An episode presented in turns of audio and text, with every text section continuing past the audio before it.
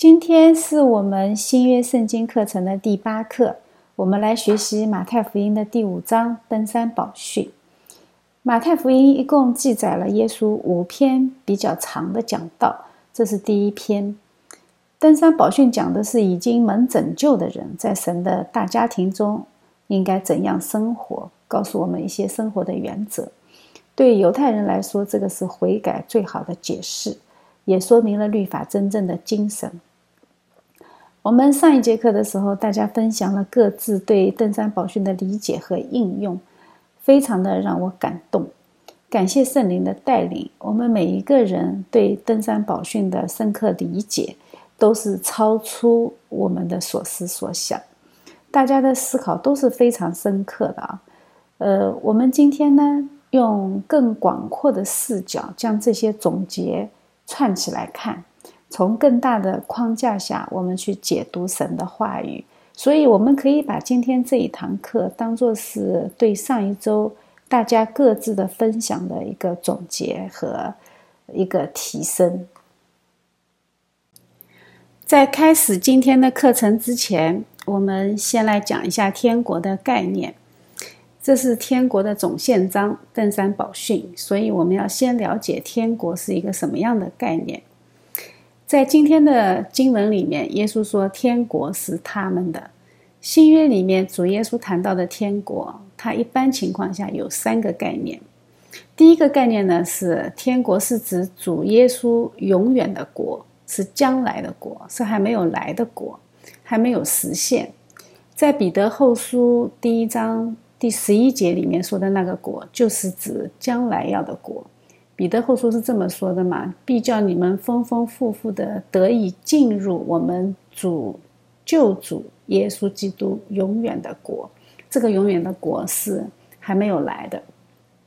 第二个概念呢，是出现在路加福音第十七章里面。他说：“人也不得说看哪，在这里看哪，在那里，因为神的国就在你们心里。”所以，神在心里掌权的时候，神的国就已经在你的心里。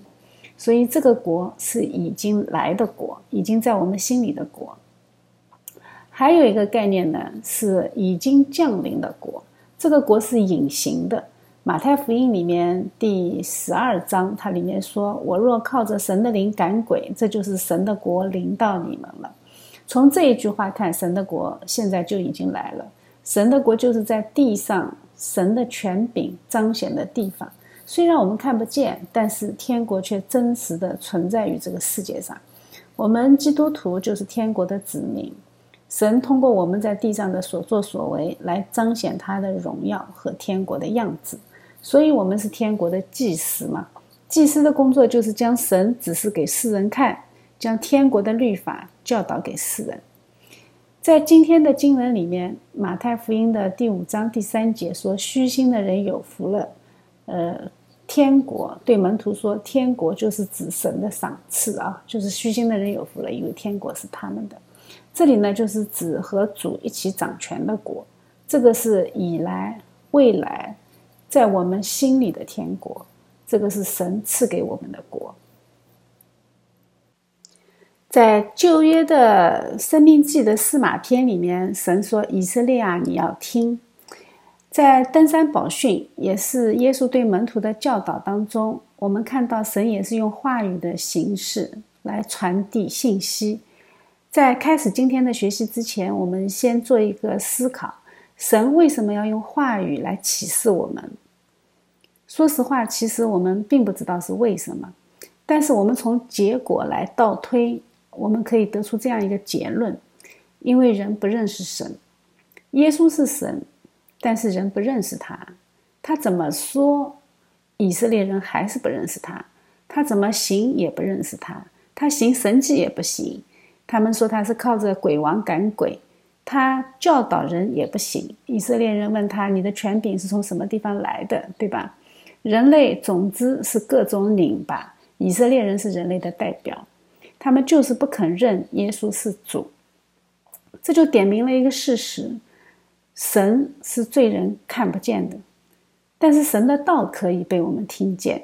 耶稣是神的道，神是用道创造这个世界的，他在创造的时候也包括了我们，对吧？创世纪里面啊很清楚，所以我们和这个世界在某种神秘的意义上和道都是有关联的，所以我们要听。信道是从听道而来的，不是从看道而来的，对吧？圣经这么说啊。所以神的启示用耶稣基督降临人间的方式，他就超越了一切可见和不可见。成为人的形象来到我们中间，他没有启示形象，因为我们有罪之人从亚当开始看到神就是躲的，对吧？因为我们的眼睛看不见神，就必然产生错误的主观选择。眼见为实，就是人对自己说的最大的谎言。神不仅以人的形象出现在人的面前，神他还用圣约启示他自己。最清晰最清晰的启示方式就是圣约啊，通过语言、文字、律法，将圣约从刻在石板上，一直到刻在人心里。石板上的约是注定要破碎的啊，心板上的约才是永恒。摩西的石板破碎，是因为人守不住约啊，转身就犯罪。但是神的话，最终他用绝对超越的方式刻在我们的心板上。我们知道，语言传递的是抽象性，不是具象性。抽象性就需要用心灵秩序去介入，而人的心灵是圣灵工作的地方。具象性呢，它是有局限性的，它被人的眼睛局限。语言传递的是信息，而不是形象。旧约里面，神最痛恨的就是人用具体的像去做敬拜的对象。因为那是错误的方式啊，不可能将人的心导向神。因此，最认最正确的认识神的方法是限制我们的想象力，用我们的信心，用我们的理解力，用我们的心灵来寻求神。人一旦开始用想象来勾画神，人就开始堕落。这个是旧约的金牛犊告诉我们的。那么，神为什么拒绝我们使用眼睛来寻找信仰呢？或者换言之，为什么说眼见为实是靠不住的呢？我们就来看一个很有名的测试啊，这个叫棋盘阴影错觉。这个是麻省理工学院的一个教授在一九九五年的时候发表的。我们来看一下这张图，这个是一个正方形的棋盘，有两个格子。呃，分别标注 A 和 B 啊，格子 A 和 B 是非常明显的。我们的眼睛告诉我们，它两种颜色是完全不一样的。格子 A 比格子 B 看上去颜色要深很多，对吧？但是事实真的是这样吗？我们来看第二张图，这个 A、B 之间有一个连接的色块，当这个色块一旦加上去的时候。我们就能够看明白它真实的颜色，也就是说，A 和 B 其实是完全一样色界的灰色。呃，你可以不相信啊，但是呃，我建议你到网上去搜索一下，为什么会有这种错觉？呃，为什么会有这个错觉，并不是我们今天这节课的重点。我们毕竟不是给大家上物理课，对吧？呃，所以我们直接跳过论证的过程，我们直接来讲今天的结论。呃，今天的结论是我们的重点，也就是说，人类之所以会产生这样的视觉错觉，主要是因为人类的视觉系统会对所看到的物体在真实世界的颜色做出判断。这句话是什么意思呢？我们用人话说啊。就是这个东西的真实颜色，不是人眼所关心的。人眼关心的是什么？是在我所处的、能够被我感知的所谓真实世界中，它应该是什么颜色？也就是说，它是什么颜色，由我的眼睛说了算。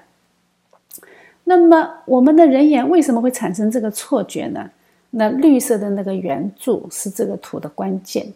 也就是说，在这种干扰色的情况下，你要确定阴影之下棋盘格子的颜色，你只从眼睛所接受的实际光线你是不够的。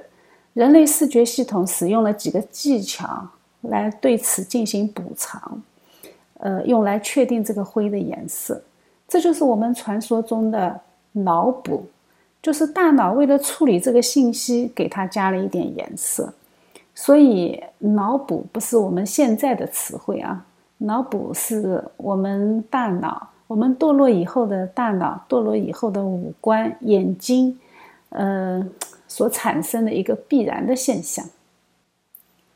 而且呢，人眼不仅对色彩它有失真的看见，它对大小也一样啊，不能做准确的判断。这个是人眼的局限性导致的。呃，我们在这个著名的艾宾浩斯错觉里面，我们可以看到这两个橙色的小圆球是不一样大的啊。但是我想，聪明的你肯定已经猜出来了，它们其实是一模一样大的。人眼的这种差异，是因为人需要一个相对的比较来进行全面的判断，这种比较就形成了差异判断，而且我们从差异判断中去得出差异的结果。这就是人失去绝对标准的后果。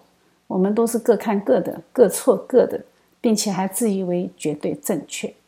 那人类为什么喜欢比较呢？那就是因为我们失去了神绝对的标准。不要说我们的灵魂是堕落的，就连我们的眼睛也是堕落的。我们堕落的是非常彻底，所以我们才需要一个参照物来做判断。这就是人有罪的表现形式。没有神，我们就在人间找参照物，所以我们才爱攀比。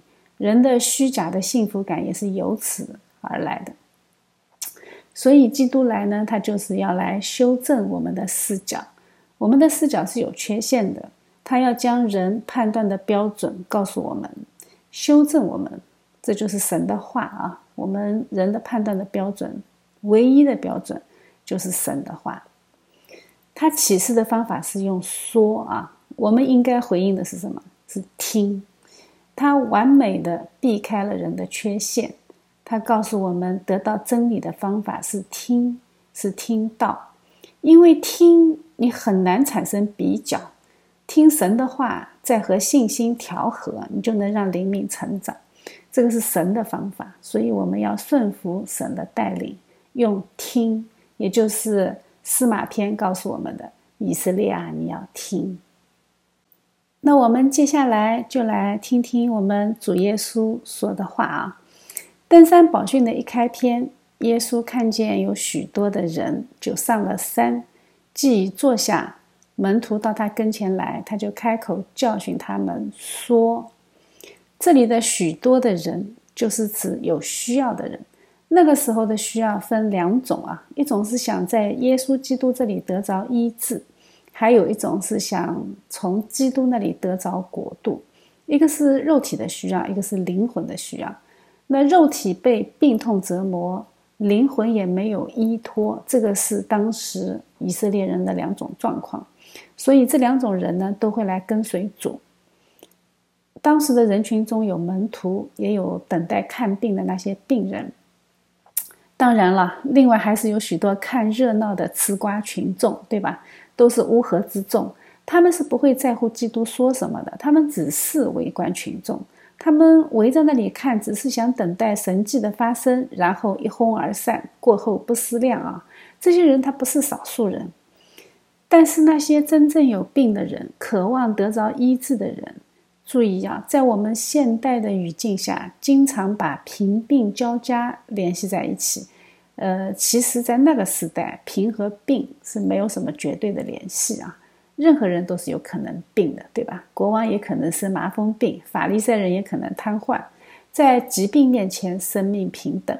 所以，基督通过医病，他将一切阶层的人都带到他的国度面前。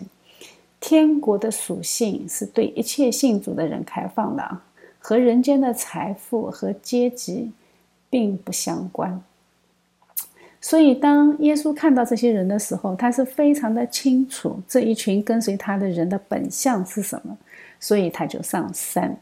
那他一旦上山，围观群众基本上就到此为止了啊！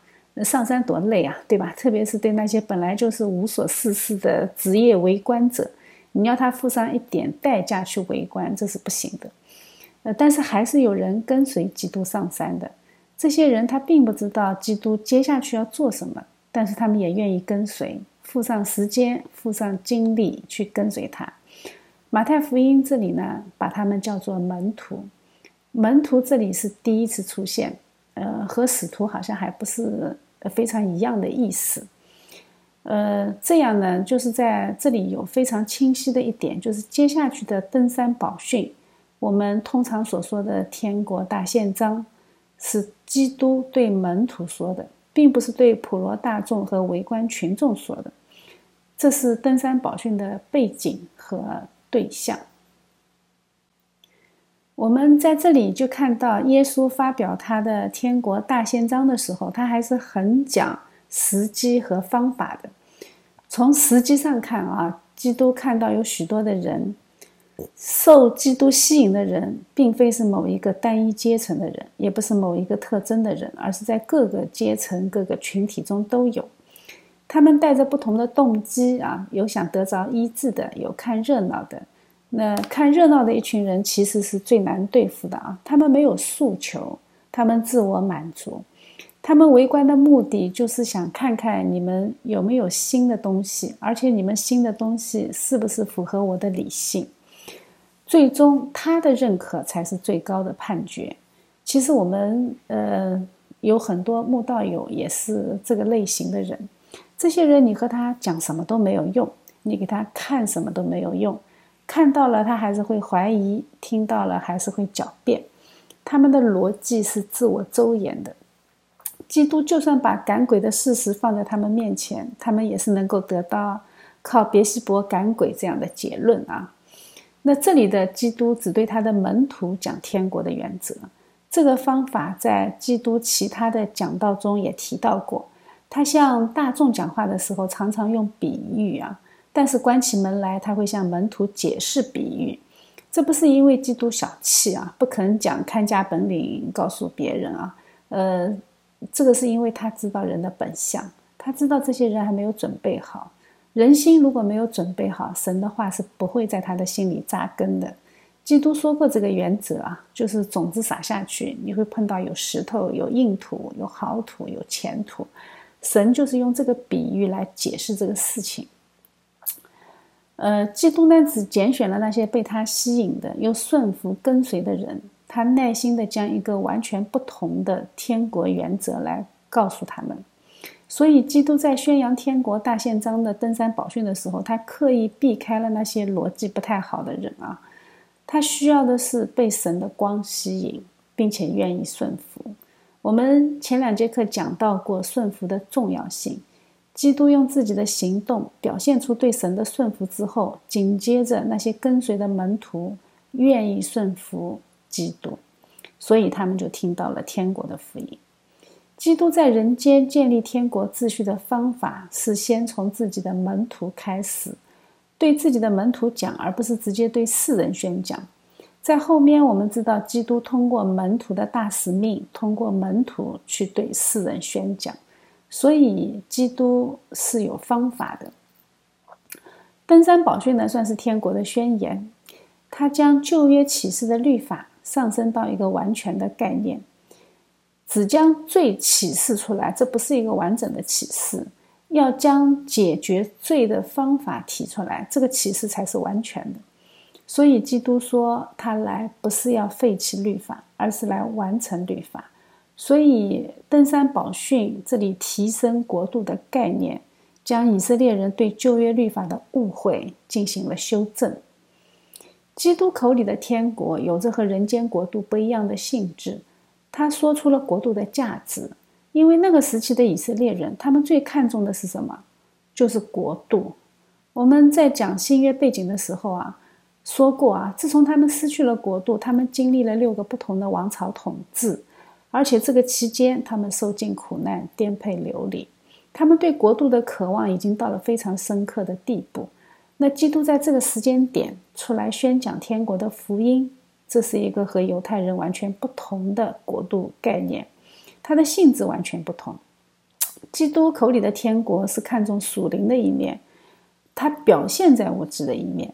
所以，当犹太人只关注属世的国度，希望物质的富强，而且只有他们才能独享。犹太人对国度的理解是，只有他们才是上帝的选民，这个是他们对国度的理解。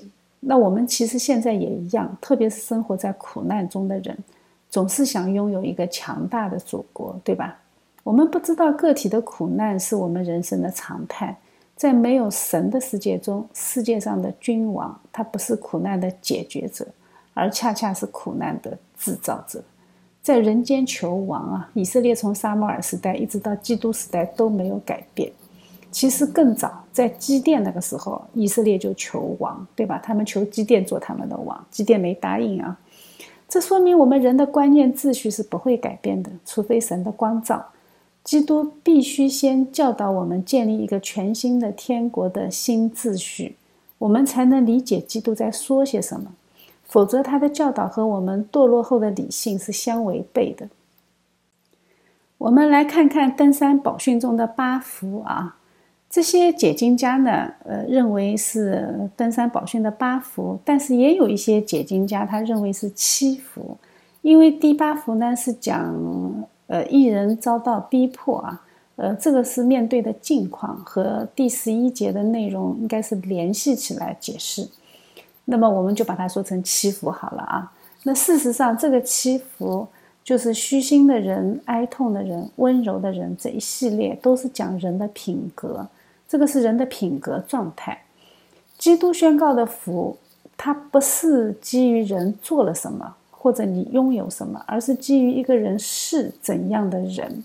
说明神看人看重的是人的品行。我们看这些词啊，像虚心、哀痛、温柔、饥渴慕义、连续、清新，没有一个字论到他们做了什么，或者他们拥有什么。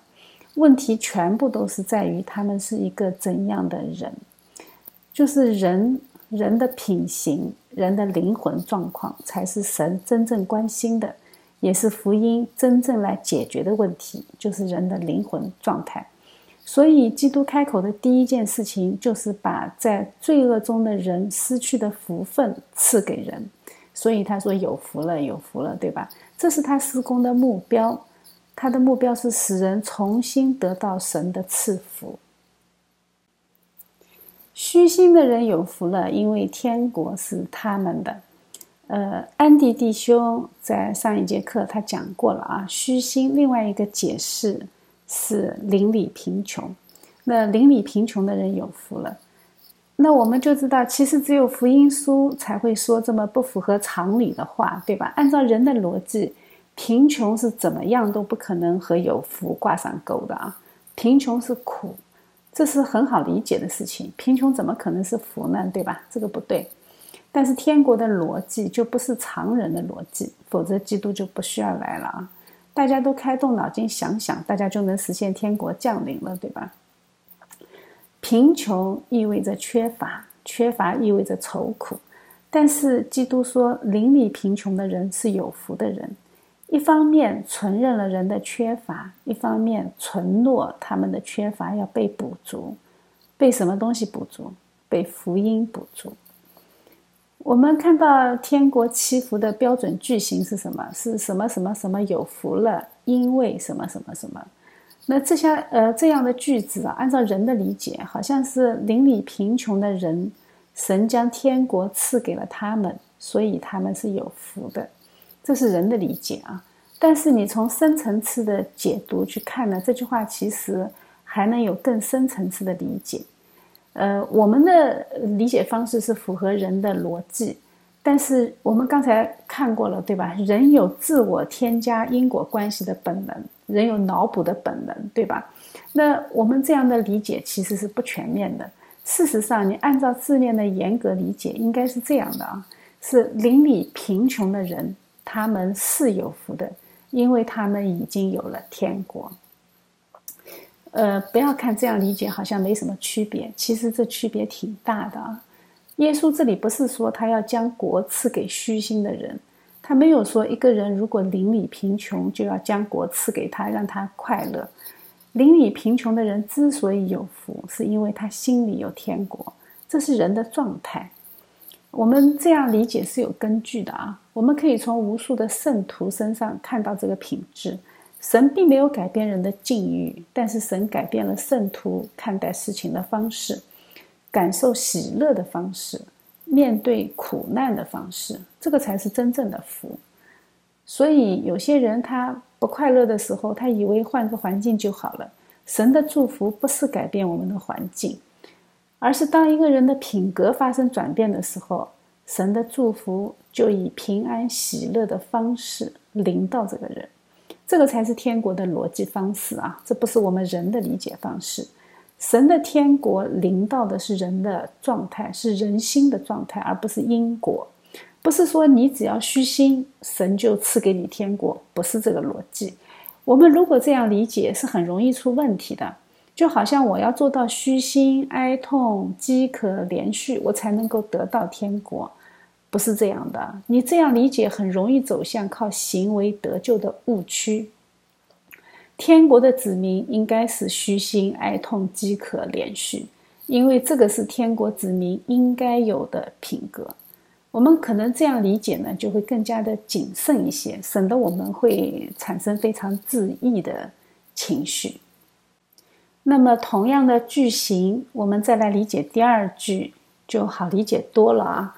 哀痛的人有福了，因为他们必得安慰。当一个人认识到自己邻里贫穷，他就是一个虚心的人。当他向神的心是柔软的，这仅仅是一个开端，这是福音的开端。那虚心的人，他自己知道他的不足和无能，他自己觉得不配，他也深深的知道自己的失败，知道自己无法持守神所代表的一切理想。这样的人，他就会为自己的罪忧愁，为自己的失败悲痛。这里的哀痛就是指这个意思。耶稣承诺他们必得安慰，所以虚心的人，他一旦向神的宝座臣服，服在王的管理之下，他就立刻会为自己的罪忧伤，为自己的无能和失败悲痛，他就会受到圣灵保惠师的安慰。我们顺着神的意思。我们就能够看出这几个福之间层层递进的关系。所以，那些虚心的人，那些为最哀伤的人，从圣灵那里得着安慰，圣灵的介入和改变，就会让他成为一个温柔谦卑的人。我们能看清其中的关联吗？就是当一个人在圣灵的帮助下，能够看清自己的罪。他就不敢有丝毫的骄傲和狂妄，他对自己的罪哀伤，他就一定会宽容和体谅别的罪人。道德主义者往往是自己认为自己没有罪的人，或者说自己的罪小一点。就比如那个在圣殿祷告的法利赛人，是吧？他觉得他自己的罪比旁边那个税吏要少很多。他这里说他们必承受地土，这个是指天国的地图。和人间的房地产没有什么关系的啊，不是说你温柔了你就会有房子。呃，承受天国的地图和天国是他们的，呃，包括后面必得见神，必成为神的儿子，其实都是一个意思啊，都是一种状态，就是与神同在的状态，有神保守的状态，是暂时还在人间的天国子民的状态。接下去呢，这一幅就又一次的向前迈进啊！当一个虚心的人接受了福音，改变了自己内心的状况，看到自己属灵的罪，哀痛的寻求圣灵的帮助，他就能真正的对神的话语开始渴慕。所以饥渴慕义的人有福了，因为他们必得饱足。走过前两步的人，他就一定会成为饥渴慕义的人。神承诺一定会让他有福，他一定在灵里得着牧养，并且饱足。大家不相信可以试一试啊！当你渴慕神话语的时候，神一定会带领你成为一个灵里饱足的人，能够感受玛纳甘甜的人。普通人是不会觉得玛纳甘甜的啊，都会觉得很寡淡，不如肉锅好吃，对吧？当时的以色列人哭着喊着要回埃及吃肉锅啊。他们都是嫌弃玛纳的。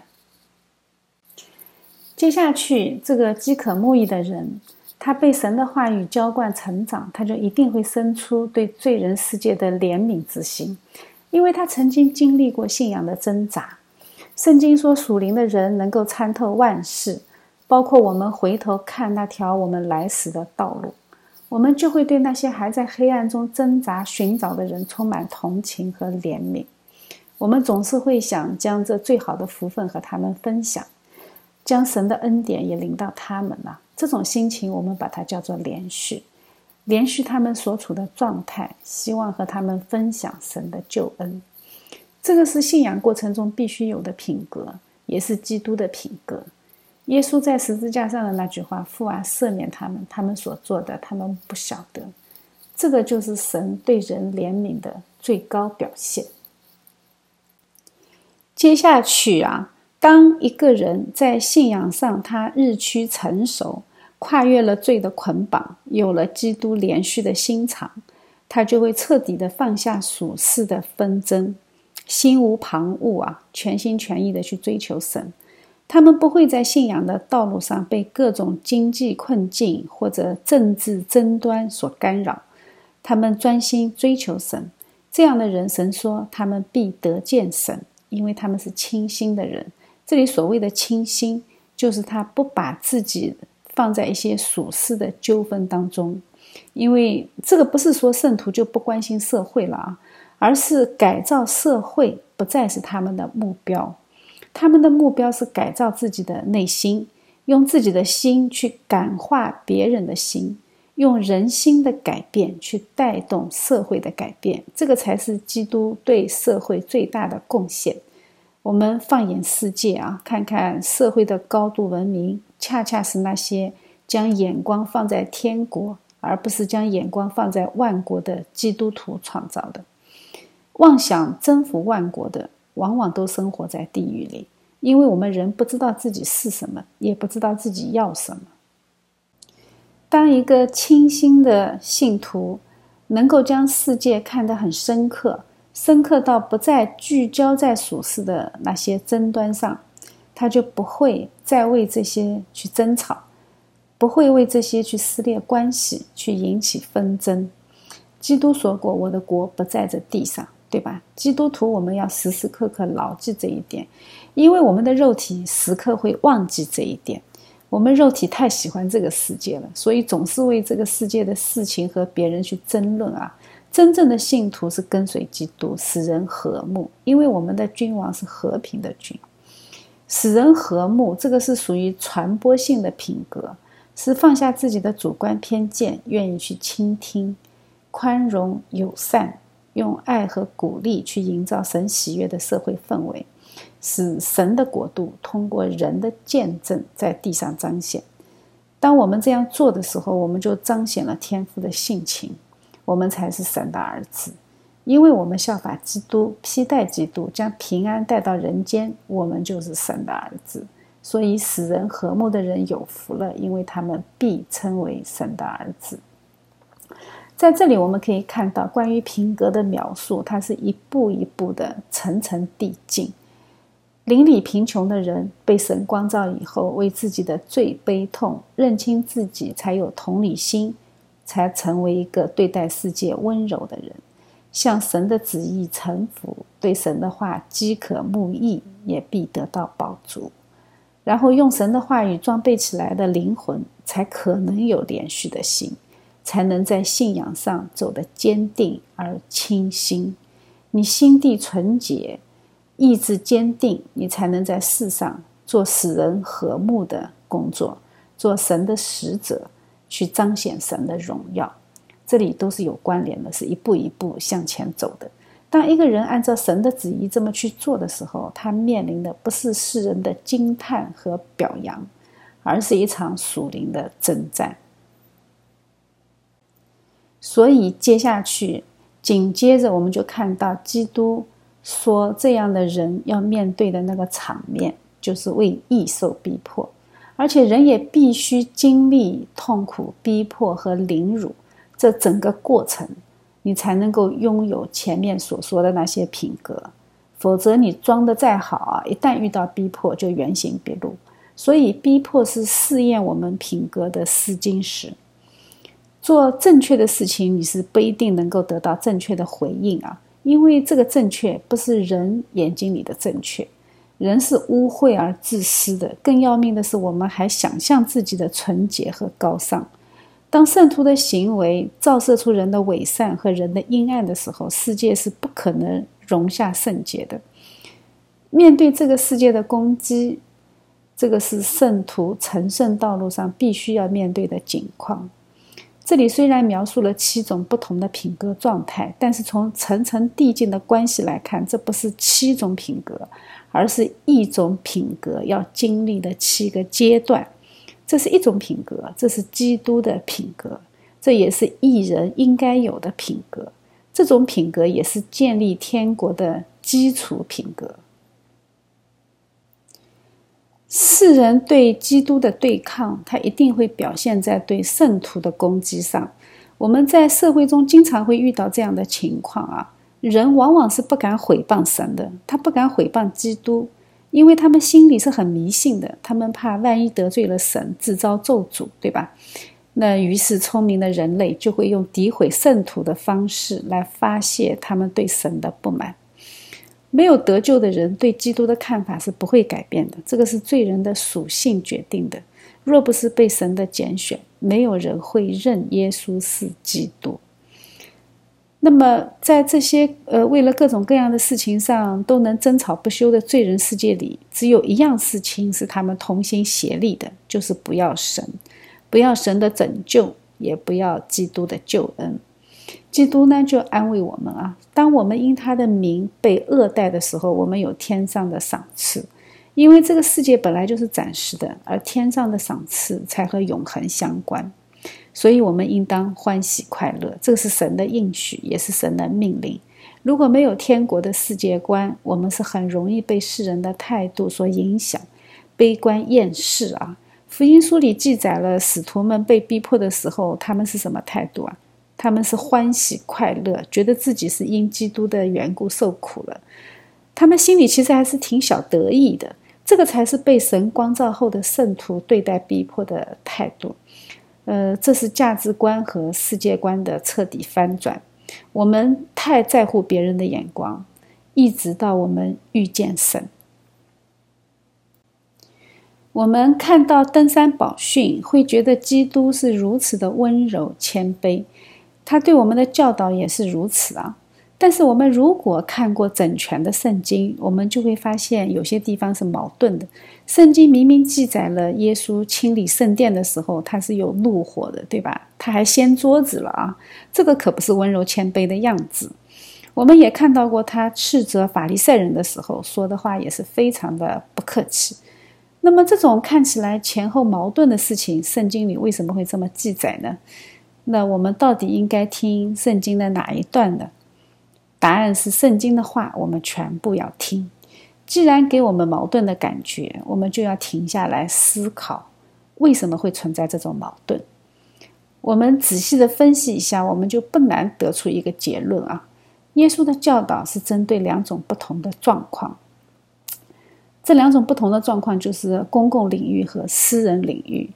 在私域部分，就是个体的人的私人领域里，我们要遵守神对我们私人领域的教导，就是爱人如己，为你的仇敌祷告。这些都是我们私人领域中对待一个又一个鲜活而个体的人，这个是人和人之间关系处理领域的事情。所以，我们处理人际关系的时候，要以爱为原则，为仇敌祷告。不要和弟兄计较，打左脸给右脸，这个都是在私欲领域中。呃，这是我们处理人际关系的原则啊，就是吃亏不要紧，也不要记仇，也不要自私。那么在公共领域，神的态度是不一样的啊，因为作为一个个体，我们做的好不好，顶多就是我自己下地狱，对吧？但是如果我是圣殿里面的工作人员，如果我是牧人，如果我是掌管信仰教义的法利赛人，那就会对公众的带领负有责任啊！影响力越大，越有毒，对吧？从这个层面上讲，基督对他们是很严厉的。你掌管天国的钥匙，自己不进去，还拦阻别人进去，讲的就是这些人。圣经有一个很好的例子来说明公欲和私欲范围不同的犯罪后果，就是大卫王。他因为犯了奸淫，后来又杀了人，那杀人的罪总算是够大了吧？已经处于极刑了，对吧？可以可以处极刑了。但是在他认罪以后，神赦免了他，但是他的儿子依然死了，他的家族依然被影响。但是神并没有扩大惩罚的范围，只限于和他直接相关的那些家族成员。但是当他公共领域犯罪的时候啊，比如说当他骄傲自大、数点民数的时候，神降下瘟疫，惩罚了七万老百姓啊。大家记不记得大卫自己没有选啊？三选一的惩罚是神为大卫选择的。那神选择了死七万百姓，难道是神不痛惜他的百姓吗？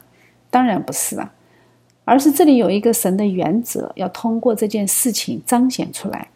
就是神的仆人，他权力越大，责任越大。他不仅要为自己负责，也要为自己的家族负责，为你的百姓负责。所以在公共领域，神也给了我们教导，就是十诫：爱神、爱人。十诫的内容是非常清晰的。他告诉我们在道德领域，你要敬畏上帝，因为上帝是你道德的来源。你没有上帝，谈不上道德。在私人领域，你要爱人如己；在公共领域，你要尊重生命，不可杀人是尊重生命。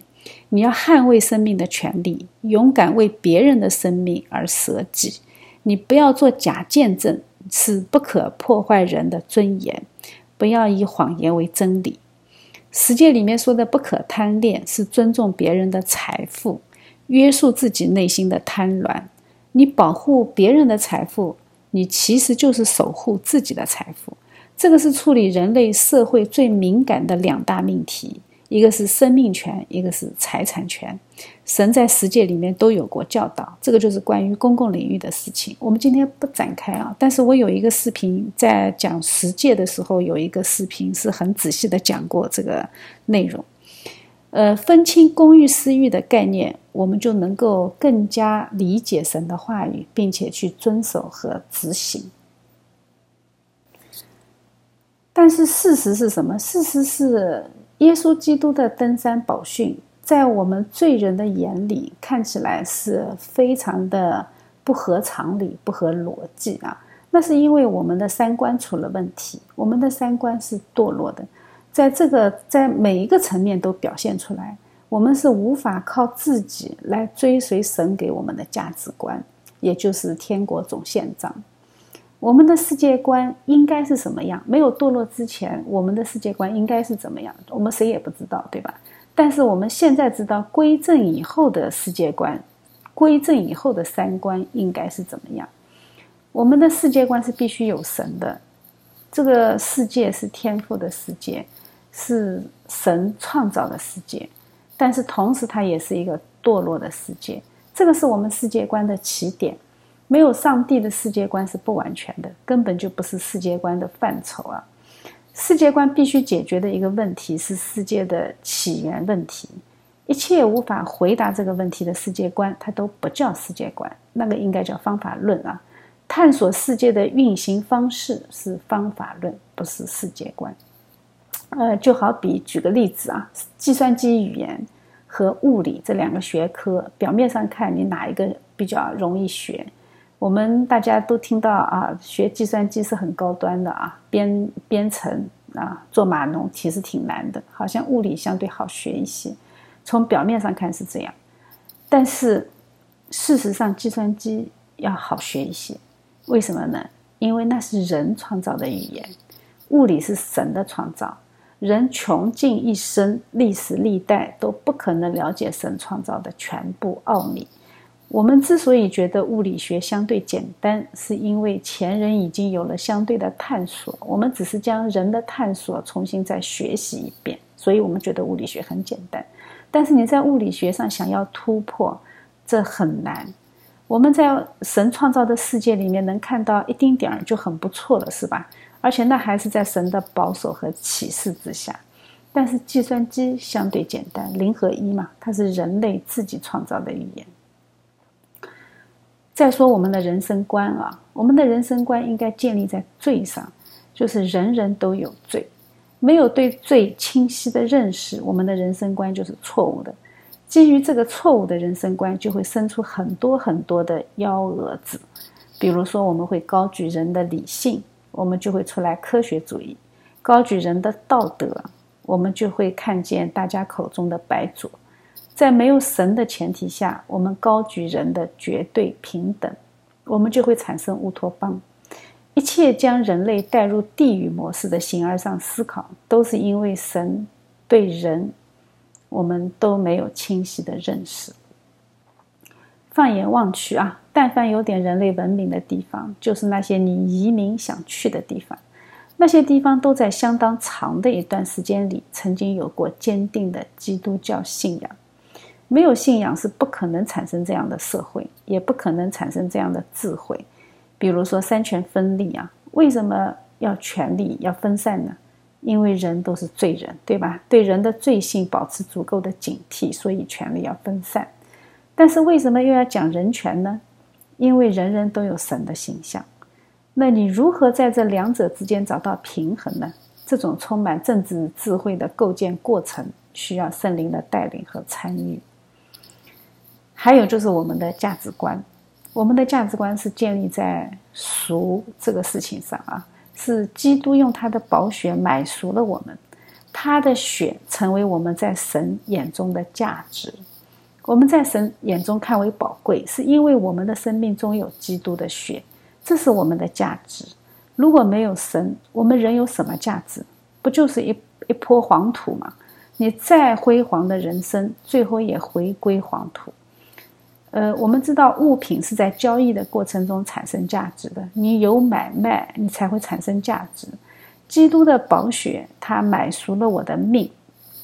所以我的生命对神而言才有价值，而且对罪人来说，人的价值是可变的，对吧？你对家人来说你是天，你对朋友来说你是自由，对你的仇敌来说你就是一坨狗屎，他巴不得你早死；对隔壁饭店的老板来说，你就是他的客户，你是他的上帝。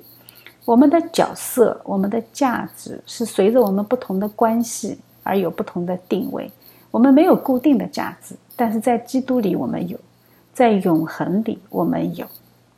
所以，我们的三观如果没有神，那都是扯淡，都是空谈。你只会产生争端，不会解决终极的问题。我们在不同的阶段，用不同的三观鸡汤来麻醉自己，给自己喝迷药，最后呢，糊里糊涂的过完这一生。其实啊，纵观人类历史啊。呃，人的三观大规模出现问题，其实在启蒙主义之后。我们知道，圣经里面上帝用一个递归的格式来启示他自己，对吧？他翻译过来就是“我就是我”，这个是在晋级篇呃晋级篇里面那个对摩西启示的啊，“I am who I am”。和合本翻译翻译的更好啊，他说：“我是自由拥有的。”他连时态都翻译出来了。但是从简单的字句上翻译，就是我就是我。物质世界中没有什么可以用来定义神和解释神。但是从启蒙主义开始啊，人本主义抬头了嘛？他们宣扬的是什么？他们宣扬的是你就是你啊，你要做你自己。这句话逻辑有效，但是却不可靠啊！这个是人本主义的圣言，它开启了人类以自我为中心的科技新时代。从表面上看，这句话是没有什么逻辑问题的。撒旦的诡计是很狡猾的啊，他狡猾就狡猾在这里。表面上看，这是对上帝话语的致敬，是对上帝创造的致敬。但是深层次的意思，他是想和上帝同等。我们这样来理解：当人本主义对你说“你就是你，不一样的烟火”，这他给你灌输的是什么概念？他给你灌输的概念就是说，你听了这个话以后，你产生的感觉是我就是我，我是不一样的烟火。所以，当人把上帝的句型套用在自己身上的时候，就会出大问题。后来，许许多多个性张扬、无视神的教导的新一代人，从此就开始批量生产序列号都是同一个啊，比如同性恋、变性人。种族歧视和种族逆向歧视，他们都是同一个序列号中的不同变种。他们的中心思想只有一个，就是我就是我，我的标准最重要，存在就是合理，合谁的理？合我的理，对吧？但是人是不能做自己的，人是罪人，只有在基督里，你才能够成为一个新造的人，才符合神的心意。但是撒旦的轨迹就是让人继续做罪人，并且以罪人的状态而感到自豪。所以我就是我，我是不一样的烟火。你这样的人，你三观不出问题，你才怪呢，对吧？所以耶稣基督用登山宝训来归正了我们的三观，而且看完登山宝训，我们就明白为什么神他不用形象启示天国子民应该有的样子。因为人间没有这样的人，此人只因天上有人间能有几回见，对吧？这个人从天上来到人间，当时的门徒听着这样的教导，看着眼前这个完美的人，这一幅画面是神石破天惊的大启示。所以《生命记》说：“以色列啊，你要听，神子就是这样，他用登山宝训开启了天国的建设工程。”这个工程是建设在他子民的心里，天国在我们心中，我们预备好灵魂的建设，为的是将来能够进他的国。登山宝训宣告了我们信仰的启程，他的出现也造出了世界污秽的本质，人间的理性无法理解天国的宣言，当然，世界也容忍不了天国的君王。世界用定死他的方式宣告了自己反叛到底的决心，他也用人的反叛满足神的公义，释放罪人的灵魂。这里面的奥秘是我们所不能理解的，就像我们不能理解贫穷为什么是有福的一样，我们的逻辑太有限了。登山宝训是天国的总宪章啊，基督接下去的一切教导都是在解释这七福。也都是在践行这七福，也是在彰显这七福。当人因为耶稣而开始这样做的时候，你就是天国的子民，在这个世界上分别为圣，你就不会被这个世界所容忍，你就仿佛被钉在十字架上。或许这个时候，你就能感受到基督为这个世界哀哭的心肠。所以保罗说：“我已将世界钉在十字架上。对于世界，我已钉在十字架上，就是这个意思啊。我们是不被世界容忍的。我们在配套的教会历史课程里面，我们看到接下去的世世代代当中，基督徒为义受逼迫的场景。我们看到无数圣徒的血浇灌和祝福这个世界，不断的迈向新的纪元。”现在这个情况好像又开始了啊！世界不过太平了七十年，一场惊天的大转变正在我们眼前发生。天国近了，我们应该悔改。让我们共同祈祷，盼望天国的降临，盼望主耶稣基督的再来。愿神的旨意成就。